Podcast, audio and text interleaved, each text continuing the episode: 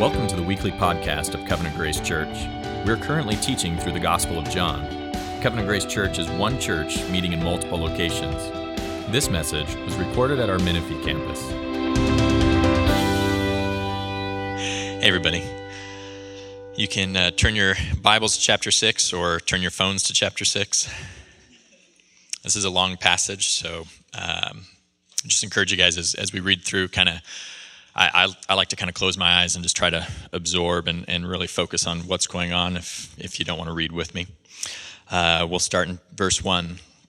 Jesus feeds the 5,000. After this, Jesus went away to the other side of the Sea of Galilee, which is the Sea of Tiberias, and a large crowd was following him because they saw the signs that he was doing on the sick.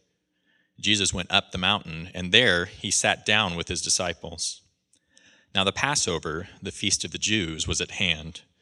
And lifting up his eyes then, and seeing that a large crowd was coming towards him, Jesus said to Philip, Where are we to buy bread so that these people may eat? He said this to test him, for he himself knew what he would do. Philip answered him, Two hundred denarii would not buy enough bread for each of them to get a little. One of his disciples, Andrew, Simon Peter's brother, said to him, There's a boy here who has five barley loaves and two fish but what are they for so many? Jesus said, Have the people sit down. Now there was much grass in this place, so the men sat down, about 5,000 in number. Jesus then took the loaves, and when he had given thanks, he distributed them to those who were seated. So also the fish, as much as they wanted. And when they had eaten their fill, he told his disciples, Gather up the leftover fragments, that nothing may be lost. So they gathered them up and filled twelve baskets with fragments from the five barley loaves left by those who had eaten. When the people saw the sign that he had done, they said, This is indeed the prophet who has come into this world. Perceiving then that they were about to come and take him by force to make him king, Jesus withdrew again to the mountain by himself. When evening came, his disciples went down to the sea, got into a boat, and started across the Sea of Capernaum. It was now dark, and Jesus had not yet come to them. The sea became rough because a strong wind was blowing. When they had rowed about three or four miles, they saw Jesus walking on the sea and coming near the boat, and they were frightened. But he said to them, It is I, do not be afraid. Then they were glad to take him into the boat, and immediately the boat at the land, was at the land to which they were going. On the next day, the crowd remained on the other side of the sea, saw that there had been only one boat there and that Jesus had not entered the boat with his disciples, but that his disciples had gone away alone. Other boats from Tiberias came near the place where they had eaten the bread after the Lord had given thanks. So then the crowd saw that Jesus was not there, nor his disciples. They themselves got into the boats and went to Capernaum seeking Jesus. When they found him on the other side of the sea, they said to him, Rabbi, when did you come here? Jesus answered them, Truly, truly, I say to you, you are seeking me, not because you saw signs, but because you ate your fill of the loaves. Do not labor for the food that perishes, but for food that endures to eternal life, which the Son of Man will give to you. For on him God the Father has set his seal. Then they said to him, What, what, what must we do to be doing the works of God? Jesus answered them, This is the work of God that you believe in him whom he has sent. So they said to him, Then what sign do you do, that we may see and believe you? What work do you perform? Our fathers ate the manna in the wilderness, as it is written. He gave them bread from heaven to eat. Jesus then said to them, Truly, truly, I say to you, it was not Moses who gave you the bread from heaven, but my Father gives you the true bread from heaven. For the bread of God is he who comes down from heaven and gives life to the world. They said to him, Sir, give us this bread always. Jesus said to them, I am the bread of life. Whoever comes to me shall not hunger. Whoever believes in me shall never thirst. But I said to you that you have seen me, yet do not believe. All that the Father gives me will come to me, and whoever comes to me I will never cast out. For I have come down from heaven, not to do my own will but the will of God who sent me. And this is the will of him who sent me, that I should lose nothing of all that he has given me, but raise it up on the last day. For this is the will of the Father, that everyone who looks on the Son and believes in him should have eternal life, and I will raise him up on the last day.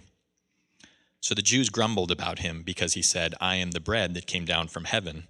And they said, Is not this Jesus, the son of Joseph, whose father and mother we know? How does he now say, I have come down from heaven? And Jesus answered them, Do not grumble among yourselves. No one can come to me unless the Father who sent me draws him, and I will raise him up on the last day. It is written in the prophets that they will all be taught by God. Everyone who has heard and learned from the Father comes to me. Not that anyone has seen the Father except he who is from God, he has seen the Father. Truly, truly, I say to you, whoever believes has eternal life. I am the bread of life. Your fathers ate the manna in the wilderness, and they died. This is the bread that comes down from heaven, so that one may eat of it and not die. I am the living bread that came down from heaven. If anyone eats of this bread, he will live forever. The bread that I will give for the life of the world is my flesh. The Jews then disputed among themselves, saying, How can this man give us his flesh to eat? So Jesus said to them, Truly, truly, I say to you, unless you eat the flesh of the Son of Man and drink his blood, you have no life in you. Whoever feeds on my flesh and drinks my blood has eternal life, and I will raise him up on the last day. For my flesh is true food, and my blood is true drink. Whoever feeds on my flesh and drinks my blood abides in me, and I in him. As the living Father sent me, and I live because of the Father, so whoever feeds on me, he also will live because of me. This is the bread that came down from heaven, not like the bread the fathers ate and died. Whoever feeds on this bread will live forever. Jesus said these things in the synagogue as he taught in Capernaum. When many of his disciples heard it, they said, This is a hard saying. How can you listen to it? But Jesus, knowing himself that his disciples were grumbling about this, said to them, Do you take offense at this? What if you were to see the Son of Man ascending to where he was before? It is the Spirit who gives life, the flesh is no help at all. The words that I have spoken to you are spirit and life, but there are some of you who do not believe. For Jesus knew from the beginning those who were those were who did not believe and who it was who would betray him. And he said, This is why I told you that no one can come to me unless it granted by the Father. After this, many of his disciples turned back and no longer walked with him. So Jesus said to the twelve, Do you want to go away as well? Simon Peter answered him, Lord, to whom shall we go? You have the words of eternal life, and we have believed and have come to know that you are the Holy One of God. Jesus answered them, Did I not choose you, the twelve? Yet one of you is a devil. And he spoke of Judas, the son of Simon Iscariot, for he, one of the twelve, was going to betray him. This is the word of God. Thanks a lot. So, in honor of doing the longest chapter in the New Testament, we decided to read it to you. It's good, though, isn't it? Isn't it good to have a nice, long reading like that and to have it read so well? Um, really gets you, um, you know, really gives you the perspective of what's going on here. Um, but that was the longest scripture reading we've ever had. And I think the message might be shorter than the scripture reading, which will be perhaps refreshing to you. I don't know. Um, but what, the reason why we do that, the reason why we're taking this whole text, you might think to yourself, especially those who really think about these things, why, why don't we break this up more? You know, why don't we go verse by verse through here? And the reason why we're not going verse by verse through this particular section is, is we don't want to miss the story. There's something going on here that connects Jesus feeding the 5,000 with the whole discourse that comes later. And if we broke it up, you'd lose that. And so that's what we're doing here. Um, let's pray. Father, we just pray, Lord, that we, as we come in, we know completely well that we have worked for all kinds of bread that doesn't satisfy, all kinds of bread that doesn't give us life. Lord, we come in here guilty of that even this morning, even yesterday, Lord. Um, even as your people, we're tempted to do that. And we come before you, Lord, and we just ask you, would you change our hearts? Would you change our appetites? Would you give us an appetite for your Son, the, the true bread from heaven? Lord, we pray that during this Christmas season, as there's so many opportunities to be distracted, Lord, and, and yet the, the, the, the thing we shouldn't do is just be bah humbug about it, Lord, but we should pursue you during this time. We pray that this text here would help us to hunger after you during this season. We pray this in Jesus' name. Amen. So, um, what's going on here in the text? I just want to kind of tell you where you are in the story. So, this is, it says that the Passover is just about to occur. This would be the Passover of 32 AD. So, there's three Passovers during Jesus' ministry. We already saw one of them. And so, if you're kind of paying attention, you're like, boy, it seems like we jumped ahead in the timeline, and we did. Six months of Jesus' life has passed since last Sunday. So you might have thought, it feels like we haven't seen each other in a while, you know? It was just a week, but there's a six month gap in between chapter 5 and chapter 6.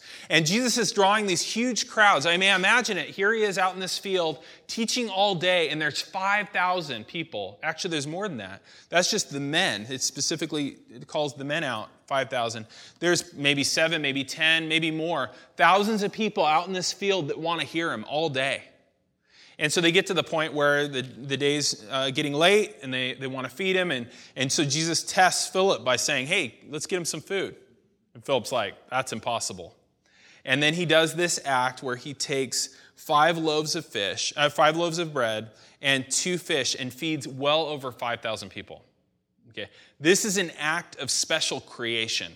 Okay. He created bread. Okay. He created fish in front of him. This is different than uh, Jesus turning the water into wine. Remember, nobody knew except to kind of his close people. These guys saw this, and we can see that from their reaction. Take a look at verse 15. When the people saw the sign that he had done, they said, This indeed is the prophet who has come into the world. And then verse 16, perceiving then that they wanted to come and take him by force to make him king, Jesus withdrew again to the mountain by himself. And they keep on trying to find him uh, more and more, right? Uh, it says in verse 24 that, that he, he hides, he runs away from them, and they find him. They try and figure out where he is, and the next day they show up on the other side of this sea, on the other side of this lake, pursuing him. They pursued him in boats. And they say to him, Rabbi, when did you come here? And on the face of this, guys, it seems like Jesus has an amazingly successful ministry, right? That he has thousands of people that want to hear, they hang on every word of his. They, they call him the prophet, they see him as a, kind of a new Moses that's come to give manna, just like Moses gave manna. They, they're wanting to make him king. And when he hides from them, they find him. I mean, this is pretty crazy. He's not doing a lot of advertising. He's not, you know, he's not putting up a bunch of signs. He's running from them and they find him. There's a little boat chase. They get in a boat and they're, they're looking for him, right? And you might think to yourself, Jesus, this is an amazing ministry. You finally hit it. You finally have success. And yet, Jesus is going to confront their appetites because they don't have an appetite for him. They have an appetite for what he can give. Take a look at how Jesus responds to the eagerness of these people. Verse 25. These are people that rode to get here to find Jesus. And they say to him, Rabbi, when did you come here? They're kind of like, What are you running away from us for? no, we want to follow you. And what does Jesus say?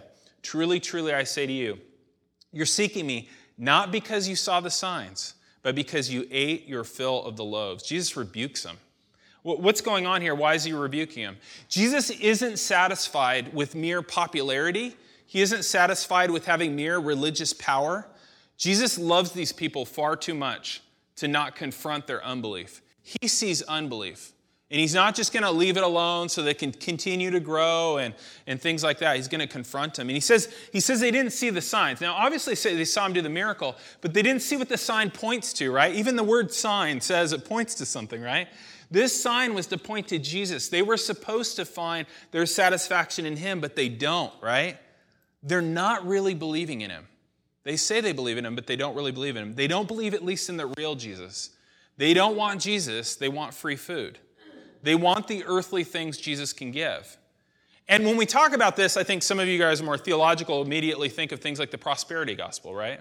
There's this thing called the prosperity gospel, which is no gospel at all, which is basically that God wants you to be healthy and wealthy and prosperous in this life. And if you'll do the right things for Him and kind of live the right way, then you'll experience all this. He doesn't want anybody to be poor. He doesn't want anybody to be sick. He doesn't want any of those things. Um, and we could look at the Bible and we could say, well, you know, too bad Job didn't figure it out, you know? Too bad he didn't know how to really follow the Lord. Or, or Paul, you know? Paul didn't have the best time, you know? Like, maybe it was a lack of faith. No, that's not what was going on there. It's a false teaching. And as easy as it is, guys, to go after the prosperity gospel, you know where the prosperity gospel also relies, uh, where it also lives? In our hearts. We too can be like that. We can follow Jesus just for what he'll give us in this world, right?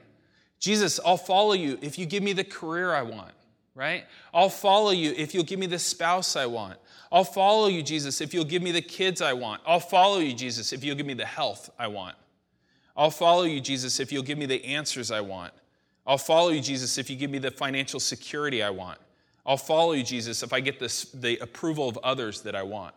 And Jesus says to us here in verse 27, take a look at it. Do not work for the food that perishes, but for the food that endures to eternal life, which the Son of Man will give to you. For on him God the Father has rested his seal. Um, we guys work so hard for so many things that perish, don't we? If we just think about like possessions, you know, think about Christmas season. I honestly, like I was praying, I do not think being bah humbug is at all a Christian virtue, okay? I think we should be the most into Christmas of anybody, and we should be um, on the offense to take it, not take it back from the culture, but to take it back in our own hearts, you know? To really be the people that are the most excited about the advent and the coming of Christ. But during this Christmas season, we are tempted to think about all the things we don't have, all the things we think we need. You know what Job said about that? He said, Naked I've come from my mother's womb, and naked I'll return. Isn't that true? Isn't that wild that, that we come in naked and we leave with nothing, and in the middle, we freak out about not having things? We really should think this through, shouldn't we? We really should think, like, I came in with nothing, and I'm totally leaving with nothing. And I'm going to freak out in the middle? It's strange, isn't it? And so, possessions are something that we work so hard for things that perish. Um, popularity is something we work hard for, it perishes. Um, security, it perishes. All these things will perish eventually. We think of some of the electronics and some of the things we want so desperately to have now. You think about what do they look like in five years? Trash. That's what they look like. They're in a landfill somewhere. Most of the things we strive for will be in a landfill, right? And, and not only do they perish eventually, but they can all perish in a second. You know, I think we're realizing that this year. We think about the, the people that we've lost this year and, and the lives that have gone and, and the things that happen, and we just think we could lose everything in a minute. He says, Do not strive for the things that perish. Jesus this morning wants to rebuke and refine our appetites. Okay? He wants to say, that appetite's not right, and let me show you what's really savory. Let me show you what you really want. He wants us to stop striving so hard for things that perish and start feasting on Him. Does that sound good? I think that sounds good. I'm like, please do that. That would be great. Okay? Okay, and look at how they respond though. He says, Don't labor for things that perish, go for real bread and all that. look at how they respond. This is crazy. Keep in mind, this is the day after he did this miracle. Look at verse 30. And they said to him, Then what sign do you do? That we may see and believe in you? What work do you perform? It's like you were there yesterday, right? You were there yesterday, and that they want more. And then listen to what they say Our fathers ate the manna in the wilderness. As it is written, He gave them bread to eat. It's as if they're saying, like, oh yeah, that's good. Don't, don't strive for the things that perish, you know, don't work for things that perish. Hey, about the bread. You know, could we get some of that sweet manna? You know, it's, it's, and it's scary, guys, isn't it? It's scary that we could be totally excited about Jesus, but not the real Jesus. That's what's going on here. Super excited about Jesus, but it's a Jesus of their imagination. It's a Santa Claus Jesus, right? This is Santa Jesus. I don't know if everybody's ever done that decoration. We looked for, but then eventually I got turned down on a Yoda Santa, which we had neighbors that always had one, and I wanted a big inflatable one, but then I was talked into like, it is tacky and uh, so, but I don't know if anybody's on Santa Jesus, but that's what's going on here. We're just after what Jesus can give us in this life. And guys, no one really loves Santa. You realize that? No one wants a relationship with Santa. No one wants to hang out with Santa. No one wants Santa to move in with them, right? What do we want from Santa? His stuff, right? We want gifts from him. And we'll be good, you know, because he's watching. And we'll leave him cookies, but we just want his stuff. And that's what's going on here. It's the same with Jesus with many people. It's the same way they were with him here. Um, and look at what Jesus does. He tells them real plainly in verse 35. He goes, You want bread? He goes, I am the bread of life. Whoever comes to me shall not hunger, and whoever believes in me shall never thirst. He's saying, Guys, I have come not to give bread, but to be bread. I've come to, not to give bread, but to be bread. And they're offended by this, you know? And we can see in verse 41, the first thing that really offends them is that, that Jesus had said that he's bread that's come down from heaven. Look at what they say. Verse 41. So the Jews grumbled about him, saying, uh, He says, I'm the bread that's come down from heaven. They said, Is this not Jesus, the son of Joseph, whose father and mother we know? How does he now say, I've come down from heaven? They're like, Hey, don't get too full of yourself. You know, you're just our delivery person. Like, you're our source of free bread. Don't start talking about how you're from heaven and all high and mighty and stuff like that, right? You see this? They're not seeing the sign. They don't see who Jesus is. But see what Jesus does? He keeps pushing them. He realizes he's offended them. He keeps going. It's wild. He says he's come down from heaven. They're like, How can you say that? And then he goes, Hey, let me tell you something else. You need to eat my flesh. Take a look at verse 50. This is the bread that comes down from heaven, so that no that the one who eats of it may not die. I am the bread uh, from heaven. If anyone eats this bread, he will live forever. And the bread that I will give them for my life, for the life of the world, is my flesh. And then a fight breaks out, right? In verse 52, the Jews dispute amongst themselves and they say, How can this man give us his flesh to eat? So he's offending him, he's bothering him. And then what does he do? He makes it worse. Look in verse 53. He says, Oh, yeah, you're going to need to drink my blood too. So Jesus said to them, Truly, truly, I say to you, unless you eat the flesh of the Son of Man and drink his blood, you have no life in you. Whoever eats my flesh and drinks my blood has eternal life, and I will raise him up on the last day. What's he doing here? Guys, if these people don't have real saving faith, and they don't, and if these people are following Jesus for all the wrong reasons, and they are, it is a loving thing of Jesus to push them like this. He's going to push them until they acknowledge that they don't know him and they're not following him. And this is a blessing. Okay? This is a blessing. What's Jesus talking about here? Eat my flesh and drink my blood. Certainly one of the difficult passages in Scripture. What's he talking about? What Jesus is not talking about is cannibalism, right? He's not crazy. And at least some of the crowd knows that, right? Because they dispute amongst themselves. What does he mean? There's, there's not a unified idea of what Jesus means here. And guys, realize that these people had listened to Jesus all day long. They know he's not crazy. They know he's not a crazy person. No one could teach like Jesus teaches and be crazy. And, and they've heard him use all kinds of metaphors and figurative language. I mean, you guys have all heard Jesus teach. You know that he uses all kinds of metaphors and figurative language. Guys, if they're not understanding what he's saying, they're choosing not to understand. Okay? These people are offended that Jesus isn't who he wants them to be, and they're looking for reasons to turn their back on him. And so, and, and you know, you got to think too, Jesus is speaking in a Hebrew style that was very typical, full of symbolism. If you look at Psalm 63, it talks about how God's like food, right? If you, if you read Isaiah 55, the invitation for salvation is like an invitation to a feast. And so they're intentionally misunderstanding Jesus. So, what is Jesus talking about here when he talks about his drinking his flesh and uh, eating his flesh and drinking his blood? Well, the context doesn't leave us to guess. Take, I want you to look at your Bible, look at two different verses because you can definitely know exactly what he means. Take a look at verse 40. When you find 40, put your finger on that one. And then find verse 54. Now, verse 54 reads, Whoever feeds on my flesh and drinks my blood has eternal life, and I'll raise him up on the last day. Okay, remember that part. Has eternal life, and I'll raise him up on the last day person that drink, eats his flesh and drinks his blood. Now look at verse 40. It's, it says, For this is the will of my Father, that everyone who looks on the Son and believes in him, look at the end of it, have eternal life, and I'll raise him up in the last day. It's the same ending on both verses, right? Okay? So track with me here. Same ending on both verses. He's saying, This is the way of eternal life. This is the way to be raised on the last day. In one verse, he says, It's to eat my flesh and drink my blood. And in the other one, it is to behold me and believe in me.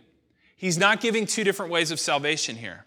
He's using this as a metaphor. He's saying that believing upon me, beholding me for who I am, and believing on me is like eating my flesh and drinking my blood. Does that make sense? That's what he's doing there. And it's very clear when you look at those two verses. The second half are identical, so you know that the first halves mean the same thing. So to believe in Jesus is like eating him. And it's a brilliant metaphor, really. I know it's shocking it's disturbing. It was more disturbing to them. It says in the passage, he said these things in the synagogue drink my blood. Okay? He's saying the most offensive thing in the most offensive place to say it. But it's a brilliant metaphor because it addresses the problem of the crowd, guys. The problem of the crowd is that they only have a very superficial attachment to Jesus. And he's saying, I don't want you to have that. I want you to take me in. You know, I want you to have me on the inside. He's saying, You seek me Uh, not because you saw the signs, but because you were filled with this bread. And then Jesus says, saving faith, guys, is not about consuming my gifts, it's about consuming me.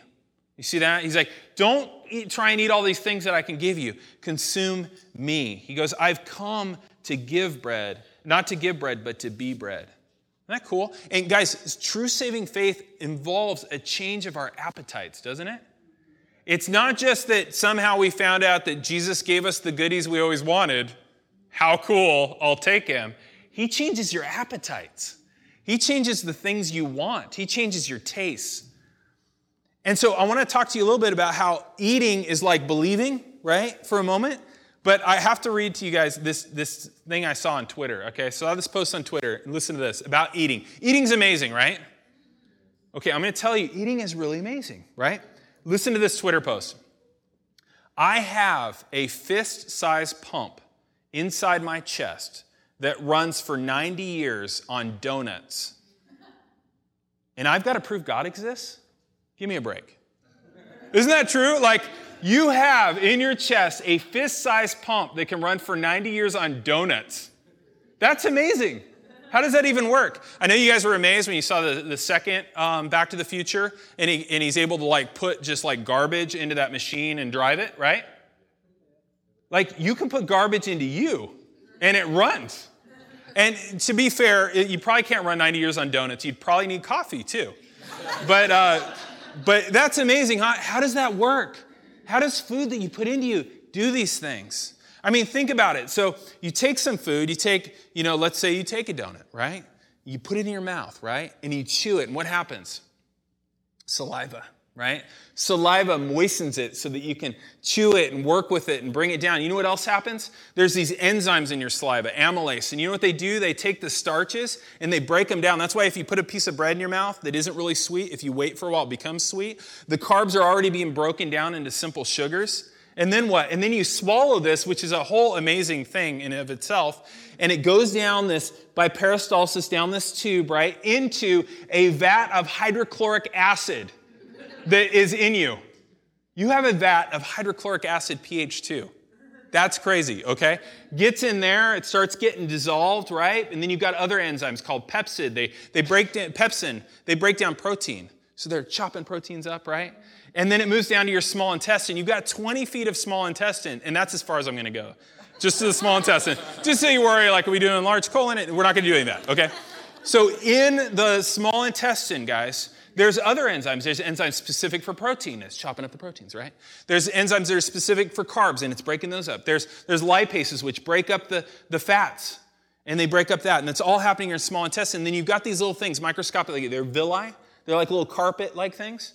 And they absorb all this. And they don't absorb like the toxic bacteria that could kill you and things like that. Just the things, that, the nutrients, the little proteins and fats and carbs. Isn't that amazing? And then it gets absorbed into your portal vein, goes to your liver, liver processes, sends it out to do all kinds of wonderful things in you. Some of these nutrients become power for you, right? The way you were able to walk in here, the way your brain's able to go like, okay, this is a weird sermon, I'm gonna I'm trying to take it in. All that, your brain uses tons of energy to do things like that. And so things like the sugars and the proteins and the fats that get broken down for energy, that's how that fist-sized pump that never stops can beat for 90 years. Isn't that wild?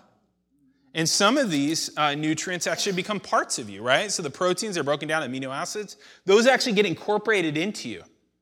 This is an amazing thing, guys. If we think about like digestion and eating and all this, you can take broccoli, you can feed it to a certain animal, make bacon, eat the bacon, and the bacon can become part of your brain cells. That's amazing. Have you ever thought about it? That is amazing. Totally amazing. You are what you eat, right? It actually absorbs into you. It becomes a structural part of you. It's amazing. And so Jesus uses this process as a picture of what it's like to really truly receive him by faith. And there's a couple of ways in which this metaphor works great for the gospel. And one of them is in verse 51. Because the first one is, is that everything you eat must die to give you life. You guys realize that? You'd be like, no, I'm a vegetarian. You're killing things. Okay? Plants right? Everything you eat has to die to give you life. It's a beautiful metaphor of the gospel. Look at verse 51. I am the living bread that came down from heaven. If anyone eats of this bread, he will live forever. and the bread that I will give him for the life of the world is my flesh. It's a beautiful picture of the gospel. Look at what he says. He goes, I will give.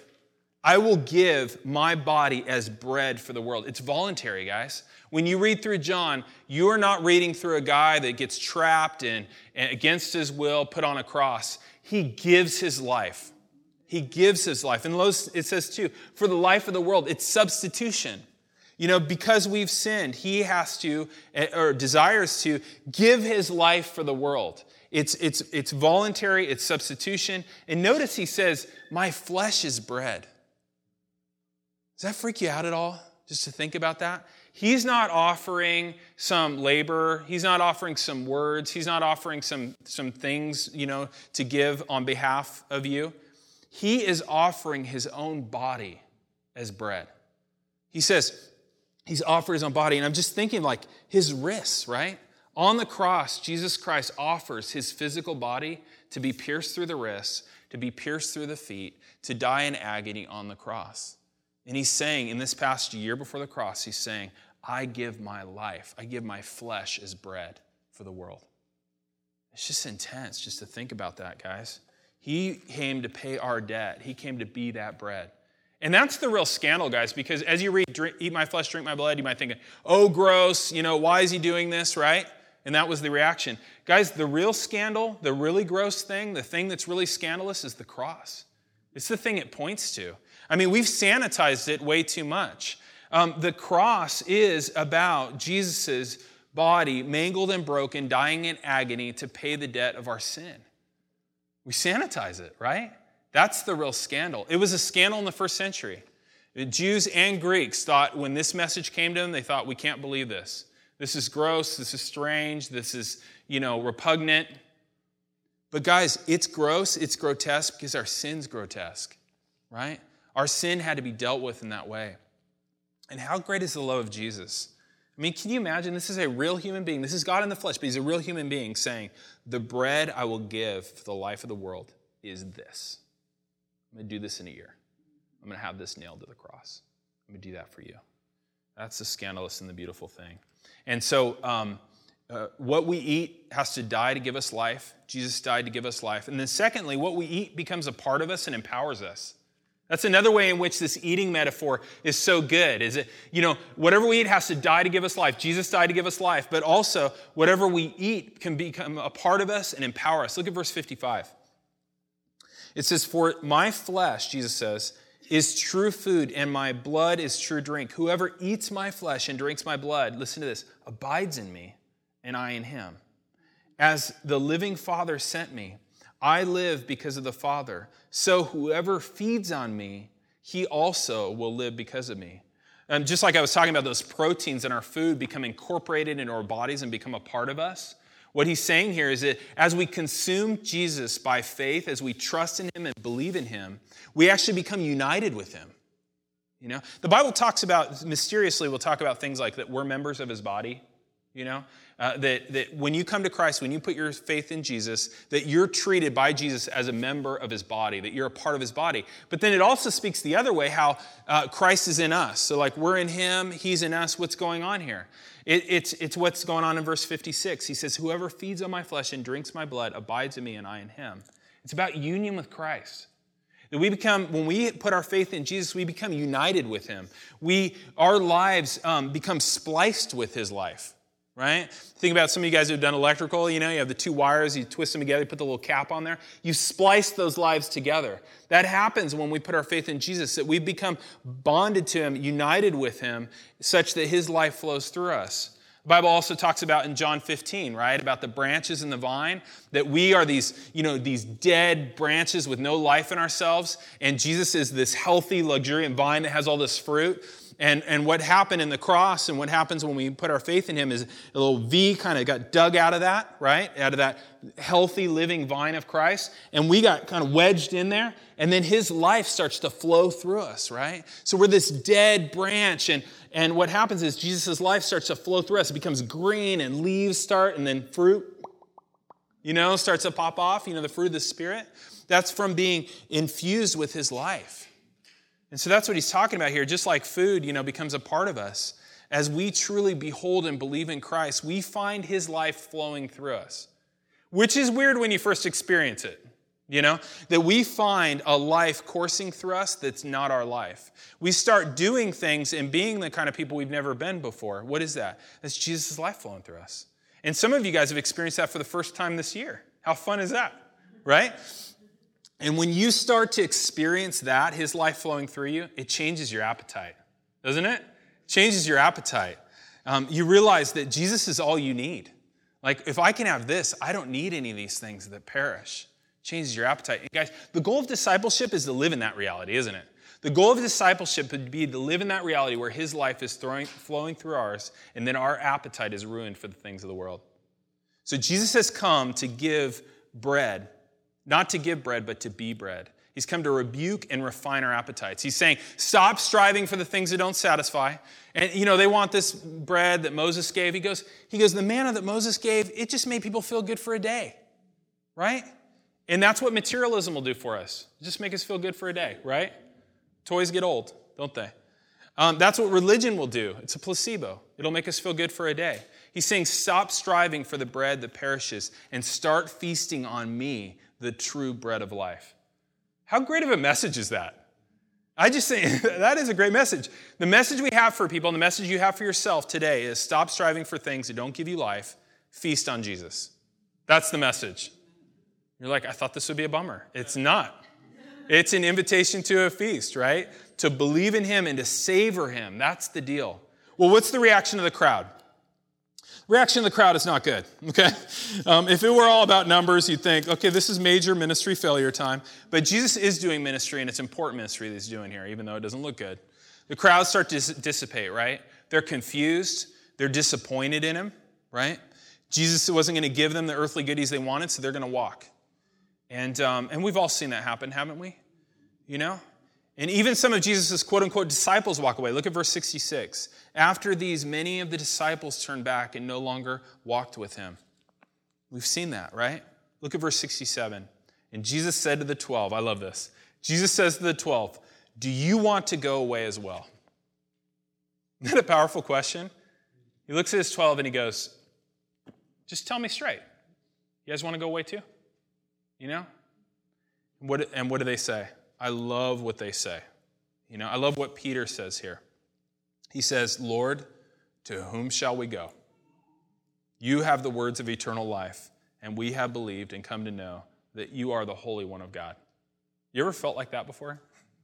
You ever felt like that? You ever been so full of doubts and questions and disappointment and confusion, and yet you say, you're like, I'm done. You know, like, well, what does that mean? you know, and then you just go, you know what, Lord, where else am I going to go? I don't understand what you're saying. I don't understand what you're doing. Uh, this, none of this is going the way I intended. Um, I even wonder if there are real answers to many of my questions, and yet, where else am I going to go? Right? I love that Peter doesn't fake it. He doesn't go like, oh, no, no, we get what you're saying. Yeah, yeah. Oh, yeah, the, the, the flesh and the blood thing. Yeah, we're cool with that. And then later they're like, what's he talking about? You know? He's honest, right? He's honest with exactly where he is. Why does he stay? Verse 69 Lord, to whom shall we go? You have the words of eternal life. We've come to believe and we've come to know that you are the Holy One of God. Peter knows that Jesus has eternal life, and he's the only one that can satisfy his soul. Jesus, uh, Peter's appetite's been changed, right? By being with Jesus and by truly believing in him, his appetite's been changed. Um, you guys have probably, and this is why the question today, but um, you guys have probably all kind of had like a really amazing steak or just really amazing coffee or you found just this amazing beer or you found this amazing dessert or whatever, right? And, and, you, and you've said to yourself, like, I'm ruined now. Like, I just can't go back to that stuff. You know? Some of you guys are like that with coffee. Yeah, Chad over here. Like that with coffee, you know? I just can't drink that stuff, you know? And that's the way it is. You've been ruined for it. Guys, Peter's been ruined for the world. Once you've tasted Jesus, as confusing and difficult as the life with him is, where are you going to go? You know? The world doesn't taste good anymore. And if, and if you're here today and you are in the midst of your own confusion and doubt and disappointments, and you keep holding on to Jesus, it's evidence that you've been ruined for the world too. And guys, you need to realize that, that that's something God did, right? When he ruined you for the world, when he when he made it so you like, I can't do the cheap stuff anymore. I can't do the stuff that perishes anymore. Um, that is a supernatural act of God. And I think we need to be encouraged by that. We need to be, we need to remember that if you have that appetite, if you have that belief, that is supernatural. That's something God's done. That's something we need to remind ourselves and remind others of. Look at verse 37. If that's there's all this kind of predestinarian language, all this sovereignty of God language in here, and I want to draw that in right now because if you have that appetite, that's an act of God. Take a look at verse 37. All the Father, all who the Father gives me will come to me, and whoever comes to me, I will never cast out. That's you, right? And then you read a little bit further. For I have come down from heaven not to do my own will, but to do the will of him who sent me. And this is the will of him who sent me, that I should lose nothing of all that has been given to me. Do you guys realize that if you're in Jesus right now, if you're trusting in him, that you were actually given to Jesus by the Father? So there was this Trinity thing where you specifically were chosen and given to Jesus to take care of. And so, just like Peter, the reason why you don't let go of Jesus because he doesn't let go of you, right? There's no getting out of this, by the way. I don't know if you know. And then he says a little bit further, but I will raise him up on the last day, for this is the will of the Father, that everyone who looks on the Son and believes in him should have eternal life and I will raise him up on the last day. Your future, guys, is secure. Even in the midst of your doubts, because a lot of times when you have doubts and disappointments and confusion, you can feel like your future is shaky, right? You can feel like, well, if I have all these doubts, if I have all this confusion, if I'm not totally on board with everything Jesus said, and I'm not really sure what to do with some of these things, that somehow your future is shaky. Guys, if your appetite for Jesus is such that there's nowhere else for you to go, your future is secure. Your future is secure because Jesus can make it secure. And I would say to those of you guys who are here today that maybe don't know Christ, um, that happens a lot. A lot of people come, we're glad you're here, that don't know Jesus, that, that if you're, you've resonated with things that Jesus has said in here, if you're thinking, yeah, you know what, I am striving for, for bread that doesn't satisfy, I'm striving for things that perish. And as Jesus is saying, like, I'm the true bread, come to me. If you're if that resonates with you, if you feel drawn to that, there's good news in this text for you guys. God's drawing you. He's pursuing you. He does that. A dangerous place to be with Jesus talking through his word, right? How do you respond to that? Look at verse uh, 44. He says, No one can come to me unless the Father who sent me draws him. If you're coming to him, that's God. That's God doing that. And I will raise him up on the last day.